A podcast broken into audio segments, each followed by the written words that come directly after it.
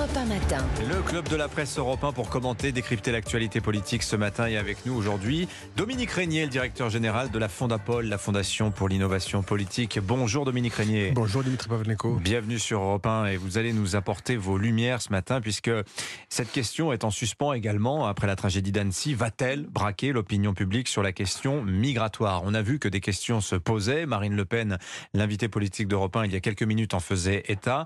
Tragédie qui vient percuter euh, l'un des thèmes euh, brûlants de l'actualité. Euh, je ferai référence simplement à ce sondage récent au Doxa Backbone pour le Figaro, montrant que deux tiers des Français se préoccupent hein, de la question de l'immigration. Il se trouve que la Fondapol, Dominique Régnier, a consacré plusieurs notes récemment sur les différentes stratégies migratoires des États européens. alors notamment sur le Danemark, dont on va parler, mais en l'occurrence aussi sur la Suède. Peut-être commençons par là, Dominique Régnier, puisque la Suède, c'est dans ce pays que Abdalmasih euh, Hanoun, donc l'assaillant d'Annecy, euh, avait trouvé refuge et euh, il en venait, semble-t-il. Il était venu en France parce qu'il n'avait pas pu obtenir la nationalité suédoise. Est-ce qu'on peut dire quelques mots de la Suède et de l'immigration. Commençons par là, c'est un vaste sujet. Non, hein. c'est un vaste sujet, mais euh, c'est très intéressant de commencer par la Suède, euh, pays qui ressemble beaucoup au Danemark, mais dont la politique euh, d'immigration depuis 20 ans est radicalement opposée. Mhm.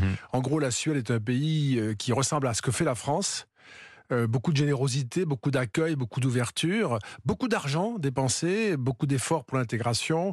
C'est un exemple, et la Suède, je veux le préciser, n'est pas un pays qui a un passé colonial. Euh, c'est un exemple d'explosion sur 20 ans de la part de la population issue de l'immigration dans un pays très homogène historiquement.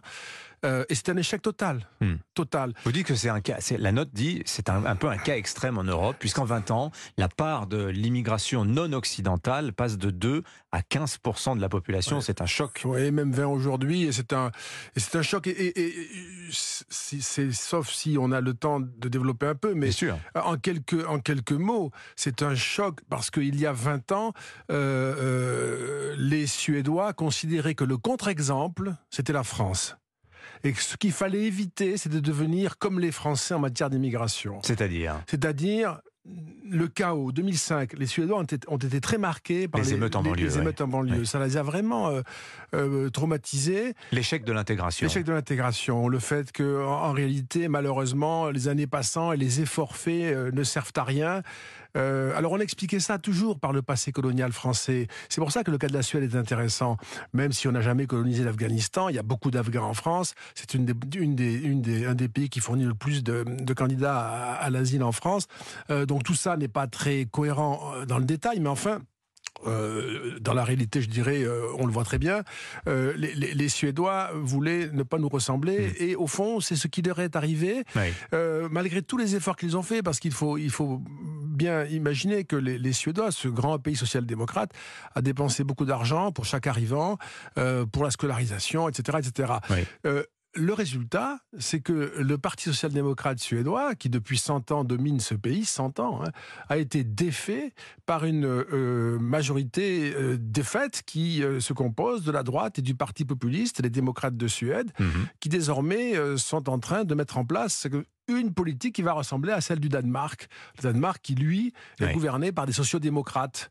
Et alors, ce qui est intéressant, alors vous présentez, dans cette note, vous présentez euh, la Suède comme une superpuissance morale, euh, mais battue moralement, finalement. Et alors, vous expliquez la mentalité suédoise. Vous dites, le Suédois, il est plus, c'est plutôt un individualiste. Il a une grande confiance vis-à-vis de l'État et il continue d'avoir un grand respect pour la différence. Mais quels effets, euh, par-delà ce, discours qui est un petit peu euh, euh, caricatural, si je puis dire, sur les Suédois, quels mmh. effets cette augmentation massive de la part de l'immigration non européenne a produit sur la société suédoise? Je ne crois pas que ce soit caricatural d'ailleurs, parce que c'est vraiment une, description correcte de, de, ce que sont les Suédois, de ce qu'ils étaient avant de mesurer que ça ne marche pas. La superpuissance morale, ça signifie qu'ils ont imaginé pouvoir euh, réussir les politiques migratoires euh, en conjuguant les besoins euh, économiques, la main-d'œuvre pour eux, et un rôle de bienveillance internationale. Hein, et convaincu que l'expression d'une bonne volonté et, de sentiments très généreux attirerait la compréhension et l'intégration des, Mmh. arrivants. c'est le contraire qui s'est passé. Je ne dis pas que la cause est l'intention bienveillante des Suédois, mais c'est le contraire qui s'est passé. Oui.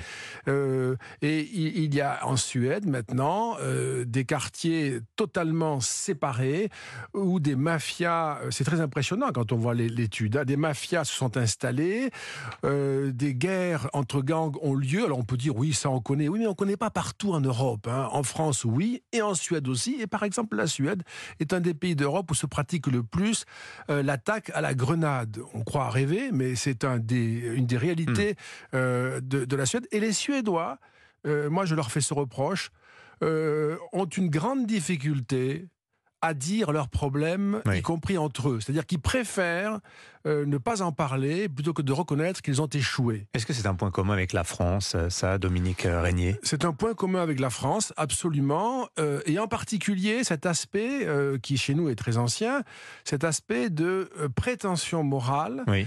Euh, et j'ai tendance à dire que nous n'avons pas de politique euh, d'immigration en France parce que nous avons une politique qui est principalement désormais humanitaire. Alors, attendez, je vais reprendre ce que vous venez de dire, parce que vous dites on n'a pas en France de politique d'immigration, non. alors qu'on a des débats sans fin sur le projet de loi d'immigration, qui a presque 30 lois en 40 ans. Absolument. Et vous dites qu'il n'y a pas de politique Il n'y a d'immigration pas de politique d'immigration en France. C'est-à-dire euh, C'est-à-dire que c'est fait de briques et de broc. On bricole, euh, on réajuste, Mhm. mm -hmm. on pose une rustine qui généralement euh, ne tient pas longtemps. Oui. Euh, c'est-à-dire, en fait, on n'a pas, on n'a pas d'objectif. On n'a pas de stratégie. Oui.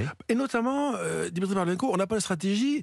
Quel est l'intérêt de l'État français? Quel est l'intérêt des Français dans l'immigration? Il y a un intérêt dans l'immigration. Il faut l'identifier. Il faut nous assurer collectivement, nous ici, que cet intérêt est servi. C'est le devoir d'un État, Oui. c'est son obligation fondamentale, je crois dire une chose là très ordinaire, que de se préoccuper de l'intérêt de sa population, Oui. euh, en particulier sur son territoire. Alors justement, je prends l'exemple suédois, parce que vous avez dit tout à l'heure, euh, danois, pardon, vous avez dit les Suédois sont arrivés petit à petit aux mêmes conclusions que les, Da- les Danois.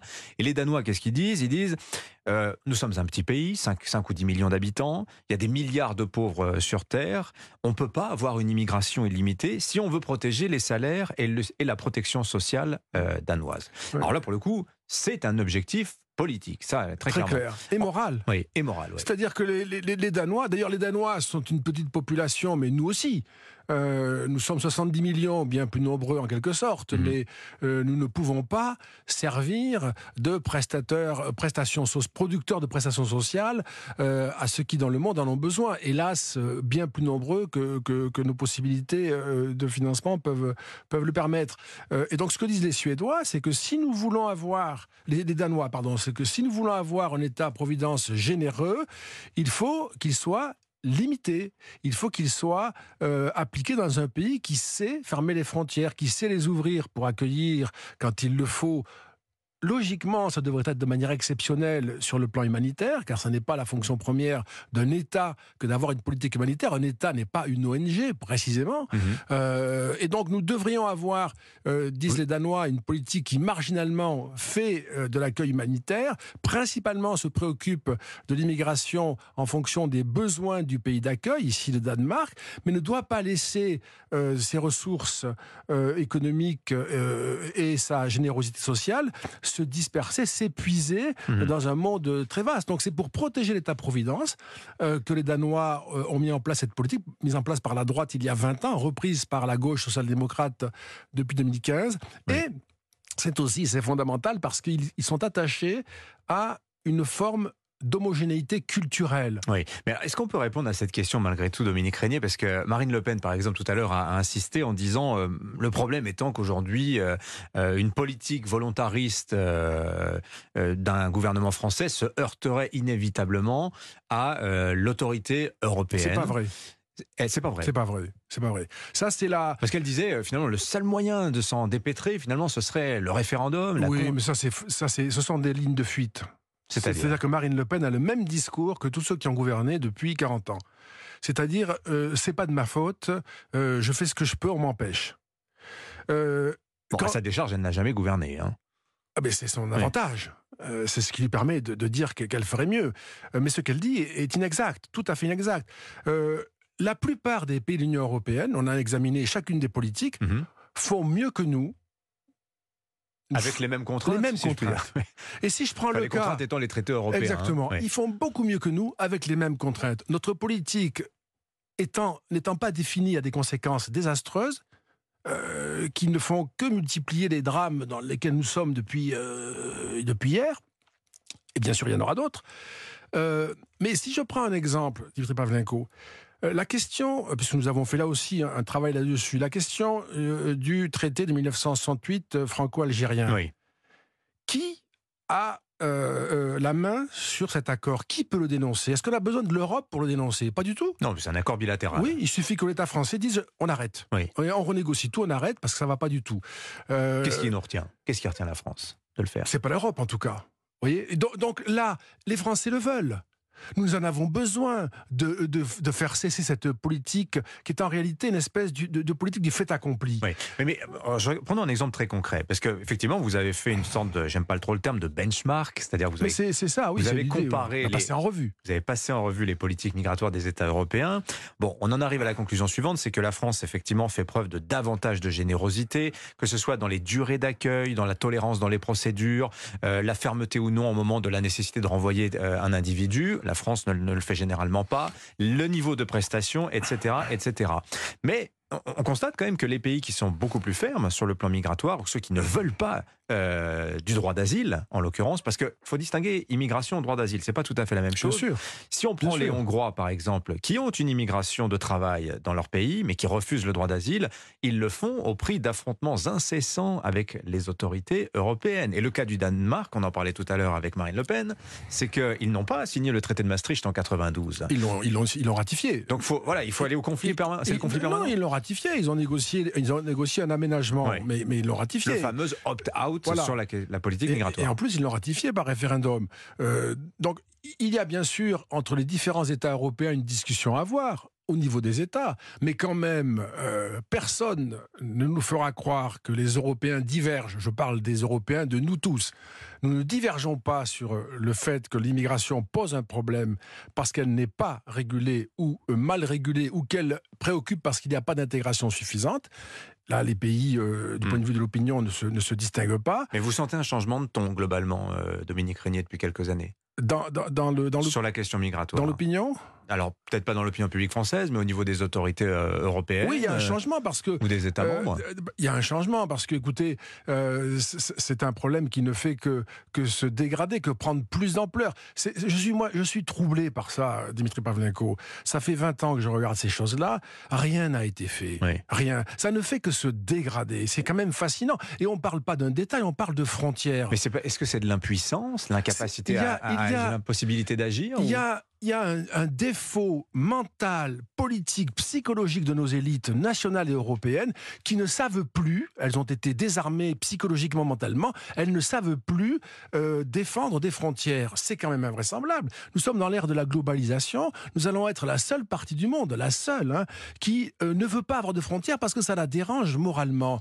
Mais c'est impossible. Nous ne sommes pas une ONG, nous sommes des États souverains avec un territoire, des frontières. C'est pas quelque chose. Ça, ce que je dis là est en train de devenir un langage que l'on va qualifier euh, euh, d'extrême droite. C'est ce que j'allais vous dire. Oui, mais je ne fais que dire ce que c'est que le devoir fondamental d'un État, son obligation, c'est le contrat social auprès de ceux euh, qui lui font confiance. Mm. Euh, donc on ne peut pas en rester dans cette espèce de, euh, de délitement euh, qui produit des résultats dramatiques comme on le voit sans arrêt. Merci Dominique Régnier, directeur général de la Fondapol, la Fondation pour l'innovation politique. Et je renvoie, pour ceux que ça intéresse, à la lecture effectivement de vos trois notes consacrées à cette question migratoire sur la Suède, sur le Danemark et cette revue comparée des politiques migratoires européennes.